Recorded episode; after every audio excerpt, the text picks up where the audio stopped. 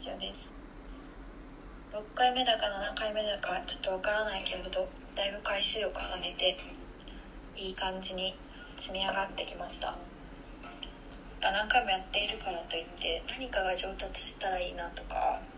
っていう下心があったんですけど、最初は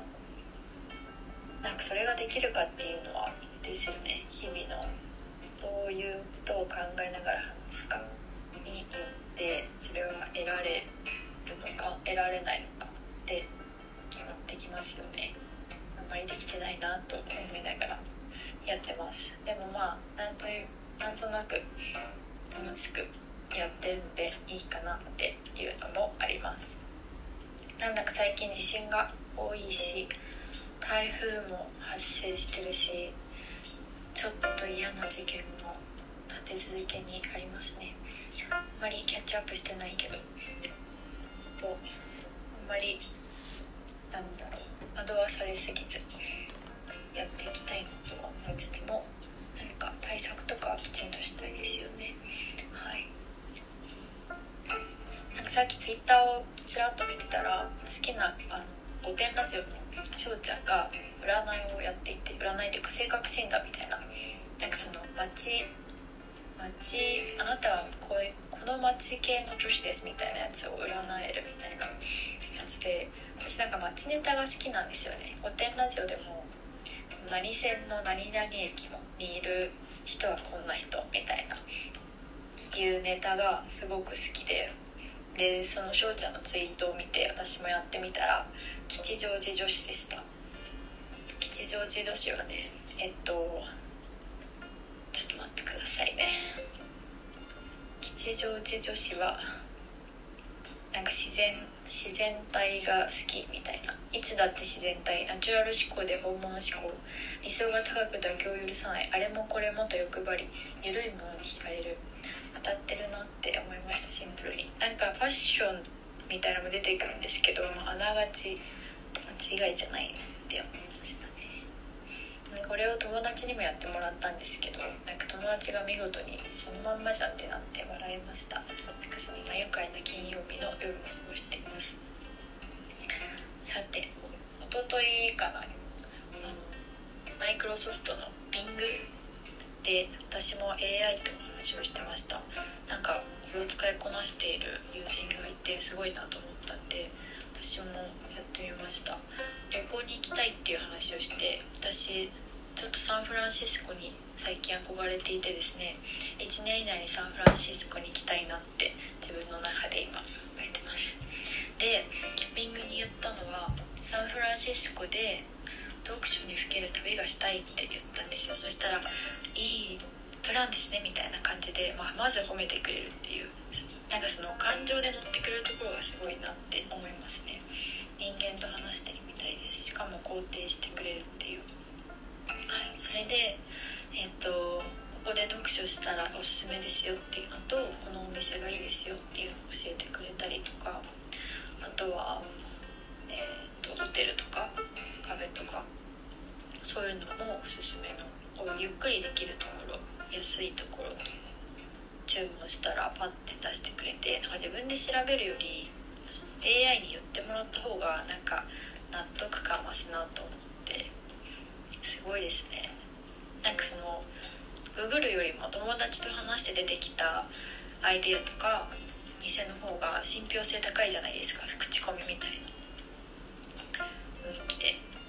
なんか エーアイ ってもう口コミに変わられちゃうんだなって思った時に、ああそういう な, なんだろう確かにこれは検索ツールをなんか使いこなすよりも エーアイ と話してた方がね、なんか面白いなって思いました。これから企業も何かと何かといろいろなサイトに広告を出すよりも エーアイ に言わせるっていう方向性になんかマーケティングが変わっていくとか、多分そっちの方が効果的っていう風になっていくんじゃないのかなって思うとさ、なんか怖いですね。 エーアイ にいかに自分の会社に有利な情報を言わせるかっていうところになっていくわけですっていう感じです。まあっていうのは置いておいて、あと話したかったのは昨日食べた中華の話、幡ヶ谷らへんで会う友達の話ですね。これ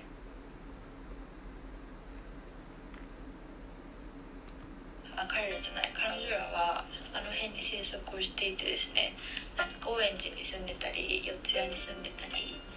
市ヶ谷あ何もないや市ヶ谷か四谷同じようなものかあの辺に住んでて、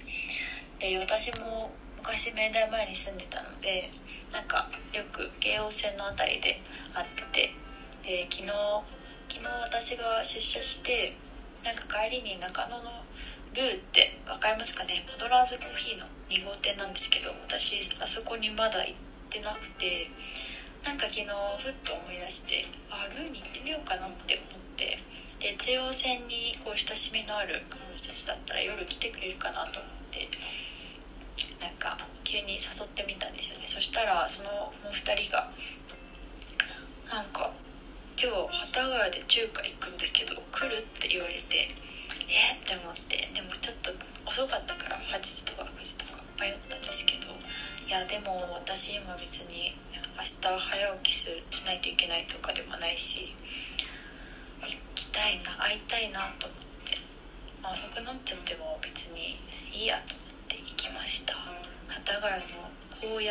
鍋に家と書いて高野というお店で中華を食べました。めちゃくちゃ美味しかったです。麻婆豆腐、エビマヨ、焼き餃子、空心菜、あんかけチャーハンで締めということで素晴らしい夜でしたね。そして私幡ヶ谷はやっぱ好きで、あと幡ヶ谷にいる人ってやっぱちょっとこなれ感があってですね、横浜育ちの身からするとなんかかっこいいなって思うんですよ。男の人も女の人も雰囲気があって、あみんなあいみょんみたいな感じ、ちょっとこうカルチャーの匂いもするけど洗練されていてっていう、まあ、色眼鏡で見てるかもしれないですけど、ああかっこいいなって思いながらお店で美味しくご飯食べてました。昨日友達に話したトピックで一つ考えてることがあって、ロールモデルは必要なのだろうか、ロールモデルってなんだろうっていう話です。なんか一昨日の夜に私はなんか自分のロールモデルって誰だろうって思って、何かと私はね、小商いをしている人に憧れるので、カフェの店主さんとか本屋さんの店主さんとか、自分のロールモデルってそういう人たちかなって考えたりして、うん、あとは好きなポッドキャストのやってる人とか、会社でロールモデルってあんまり、うん、なんかまだ出会ってないしっていう風に考えてたら、あの月の店カフェのね高橋美香さんっていう女の人がいるんですけど、あ私のロールモデルこの人かも、私は美香さんみたいになりたいかもって思って思ってで翌日行ったんですけど、そのお店に私はでも全く同じように全く美香さんと同じように行きたいというわけではないし、じゃあロールモデルって何なの、でも美香さんみたいになりたいって漠然と思って、なんでなんだろうなっていうあの漠然とした考えが今頭の中にあります。でもなんか何かと言いません、私のロールモデルは誰々とか目指してる人とか、あと会社にロールモデルがいなくてなんか仕事と家庭の両立がしづらいとか、